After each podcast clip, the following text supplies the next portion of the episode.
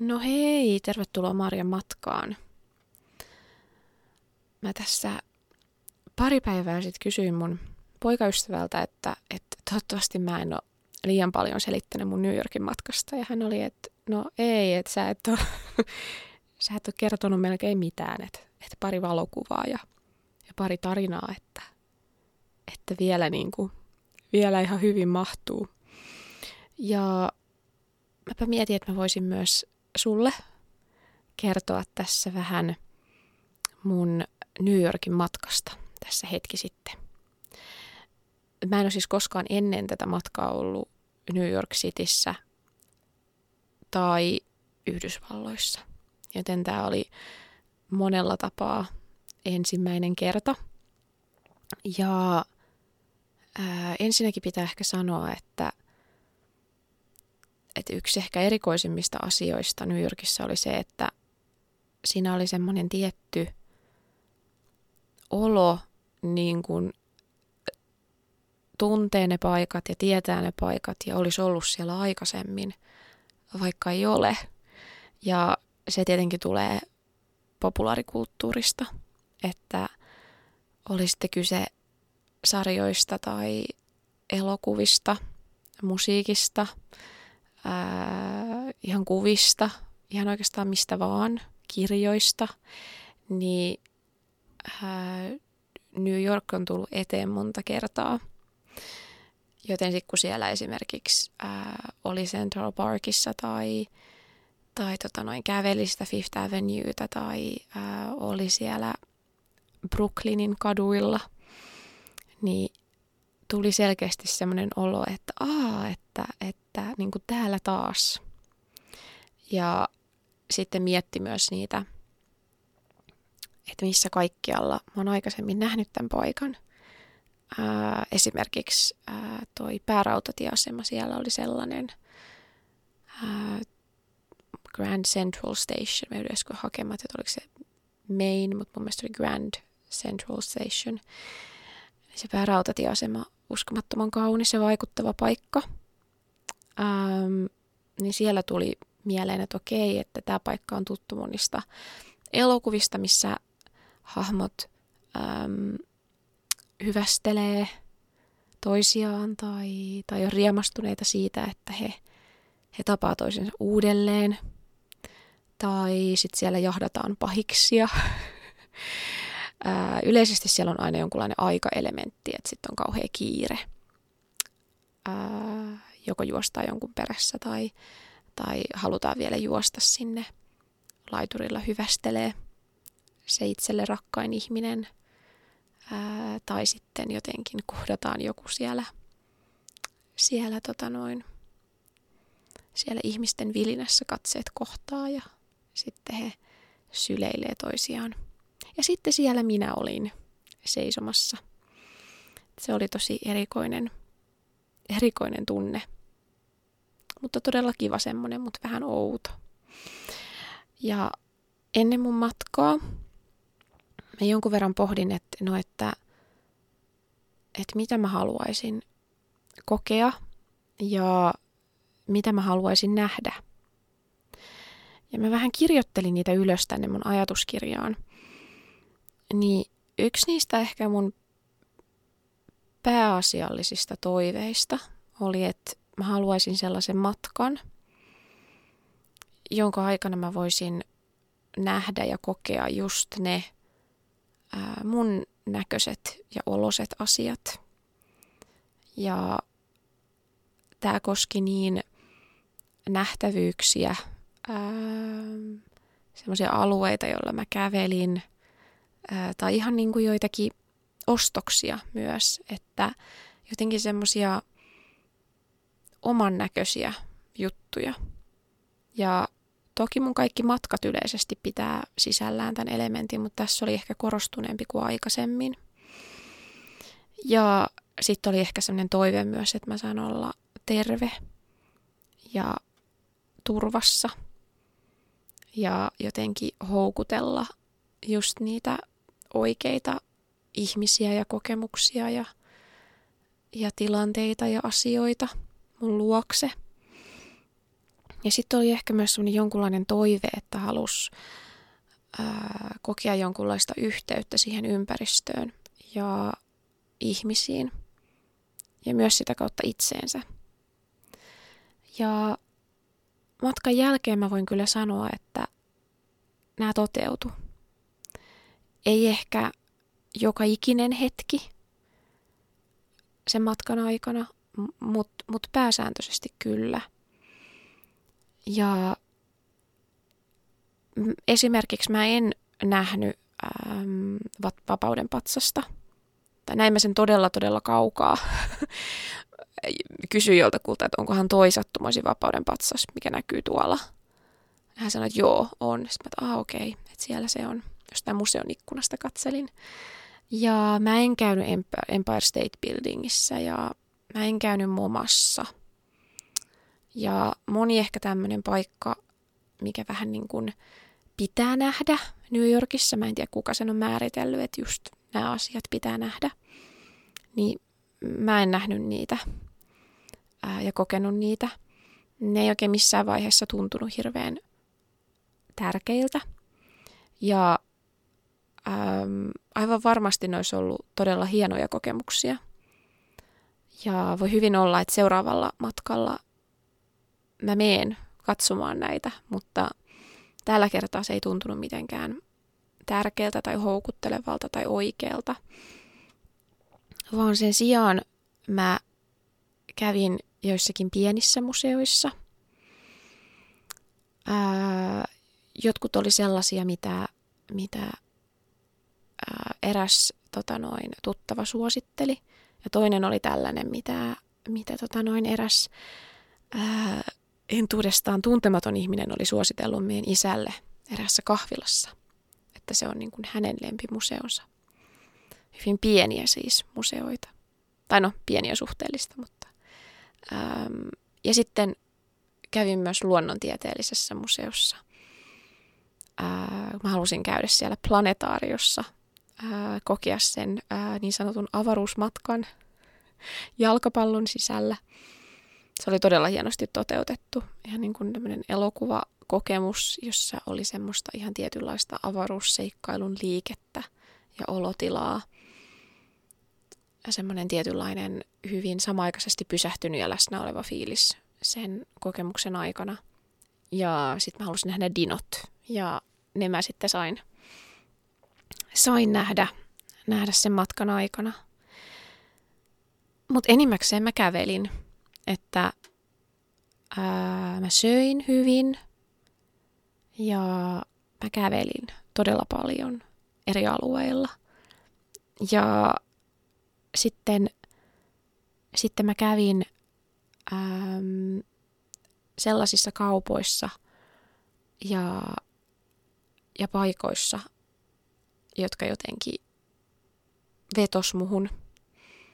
Ja ja sitten mikä on tosi ihanaa oli, koska mä tota noin, olin matkalla seuralaisten kanssa, niin mm, se sitten niinku tämä mun kokemus täydentyi myös sellaisilla asioilla ja kokemuksilla, joita mä itse en olisi valinnut, mutta ne oli aivan ihania.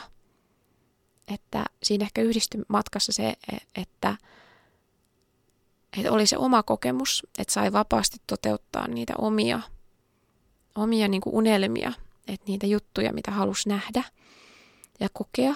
Ja sitten sai myös kokea niin kun, tai olla mukana toteuttamassa muiden ihmisten haaveita ja unelmia ja haluja. Ja se oli todella hyvä semmoinen tasapaino, että oli semmoista seikkailua niin yhdessä kuin erikseenkin. Että oli niin kuin tilaa, oli yhteyttä ja tilaa. Mä olin siis matkalla mun isän ja veljen kanssa, että poikien kanssa matkalla. Ja aivan ihana matka. Ja paljon semmoisia kohtaamisia tuntemattomien ihmisten kanssa, oli se sitten metrossa tai, tai kaupassa tai kadulla tai kahvilassa. Ihan pieniä hetkiä, mutta semmoisia keskusteluja, jotka jää mieleen ja semmoisia tietynlaisia kohtaamisia ihan täysin tuntemattomien ihmisten kanssa. Ja sitten niin, yksi esimerkiksi ihanimmista asioista, joka oli ihan tämmöinen mun oma haave, ää, mitä sitten niin kuin perheen pojat ei sellainen erityisesti ollut kiinnostuneita, joten, joten se oli sitten ihan mun oma, oma juttu. Oli esimerkiksi, että mä halusin mennä teatteriin ja sitten mä halusin mennä katsoa musikaalia. Ni, niihin mä sitten menin, menin yksinäni parina, parina tota noin, ää, iltana ja iltapäivänä sitten seikkailemaan ja kokemaan ne. Ja ne oli aivan ihania. Ja myös se, että mä olin turvassa ja terve. Mä oon aika usein matkalla jotenkin viimeistään lentokoneessa, mulla tulee flunssa. Ähm, mä oon erinomainen ää, kipenä matkustava ihminen, että mä jotenkin on niin monta kertaa alkaen koulu- ja luokkaretkistä niin ollut kipeänä. Kun on oltu matkalla, niin mä jotenkin oon oppinut, että, että tota noin, että milloin kannattaa mennä kokemaan asioita, kun on vähän kipeänä ja milloin sitten voi hyvin mieli jäädä lepäämään hotellihuoneeseen ja pitääkin jäädä. Mutta mä en ollut nyt ollenkaan kipeänä. Mä olin terve ja mä pysyin myös turvassa. Et mulla itse asiassa mulla oli hyvin turvallinen olo siellä, vaikka mä yksin seikkailinkin siellä eri alueilla ja, ja tota noin, ää, en aina tiennyt, että minne mä olin menossa ja missä mä olin, mutta, mutta oli koko ajan semmoinen perusturvallinen olo ja, ja, ja kaikki meni hyvin. Ja se oli ihanaa. Ja mä sain myös pysähdyttyä aina välillä kirjoittaa mun ajatuskirjaan.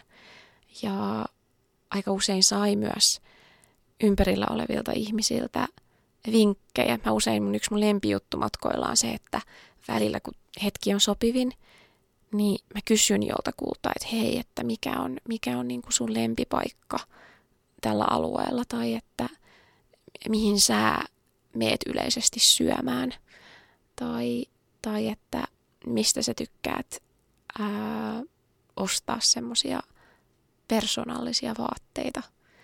Ja kyllähän niitä paikkoja sitten löytyi, mitä ihmiset mulle vinkkas. Ähm, ja sinne mä sitten menin.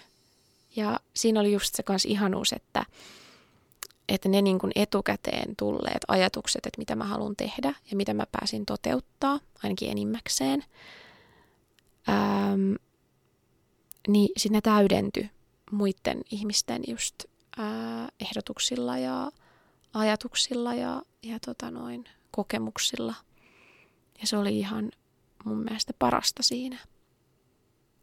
Ja matkustelussa on myös ihanaa, että jotenkin kun irrottautuu siitä omasta arjestaan ja on ihan jossain muualla. Ja voi periaatteessa tehdä mitä tahansa ja mennä mihin tahansa – Toki usein on jonkinlaisia rajoitteita, kuten vaikka aika tai äm, jaksaminen tai ehkä yksi tärkeimmistä raha.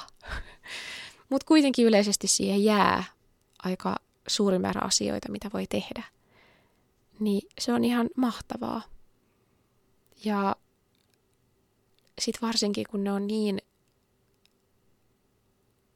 oman niin kuin itsen näköisiä, ne asiat, mitä sitten päätyy tekemään ja minne menee kävelemään ja just mihin pikkuputiikeihin päätyy tota noin, hipelöimään kaikkia silkkivaatteita ja, ja tota, mihin dainereihin menee syömään pannukakkuja ja ja myös yksi asia, minkä mä hyvin aikaisessa vaiheessa meidän matkaa ymmärsin, oli se, että, että vaikka kuinka paljon mä pidänkin ää, munakokkelista ja pannukakuista ja ja tota, pekonista, niin, niin se on hyvä, ellei jopa mulle niin kuin ihan tarpeellista, että mä jotenkin ää, syön sellainen tasapainoisesti, että, että jonain aamuna voi syödä ää, vaikka kolme pannukakkua ja pekonia ja kananmunaa ja neljä kuppia kahvia. Ja sitten seuraavana aamuna voi syödä jonkun lehtikaali, salaatin ja vihermehun. Ja, ja välillä voi syödä just pekonihampurilaisen, joka oli muuten erinomainen. Ja sitten seuraavana päivänä voi syödä ää, portobellosieni hampparin. Ja jotenkin siinä muodostui sen noin viikon matkan aikana on hyvä tasapaino. Oli se niin ruokailun, ää, jotenkin ajan ja tekemisen ja kaiken suhteen, niin se jotenkin sitten se löytyi. Ja mä luulen, että siihen liittyy tietty luopuminen siitä, että yrittää tehdä kaiken. Että jotenkin ehkä, mä oon itse huomannut, että mulle ei ehkä parhaalla mahdollisella tavalla sovi se, että mä niinku tavoittelen niitä huippuja. Että et jotenkin niinku mahdollisimman paljon ja mahdollisimman suuria ja, ja jotenkin ympätä. Vaan sitten enemmän oli, että, että se voi olla niinku intensiivistä ja voi tavallaan nähdä paljon, mutta mut se kuitenkin voi olla samalla pehmeätä ja jotenkin tasapainoisempaa ja rauhallisempaa. Ja myös, että ihan hyvällä omalla tunnolla voi jättää seuraavalle reissulle asioita. Ja niin mä tein.